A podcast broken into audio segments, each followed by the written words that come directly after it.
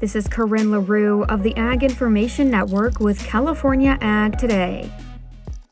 Chief Ag Negotiator Doug McKalip says the last couple years in U.S. trade have gone well, but there's room for improvement. Here's him addressing the Winter Policy Conference of the National Association of State Departments of Agriculture. How do we do more in the area of trade? I'll tell you, we've had two years of record farm exports. We're about to set a third year of very, very strong agricultural exports, and we've had three years of record farm income. Even though we've got a record $200 billion of ag exports last year, only about four or five markets around the globe have been responsible for where those commodities go. He says USTR understands the need to open up new markets. Under 20% of U.S. farmers have been involved in getting about 89% of the export dollars that the U.S. trades in. So that means we need to do everything we can to find new markets, to make sure that we are diversifying, to make sure that all commodities, all crop types are able to uh, be successful in agriculture trade. And to round it out, McKalip hit some of the trade highlights from 2023. I'd like to start with India because it's a country that I don't think, when I addressed this group last January, that we would have suspected would have been at the top of our list on agricultural trade.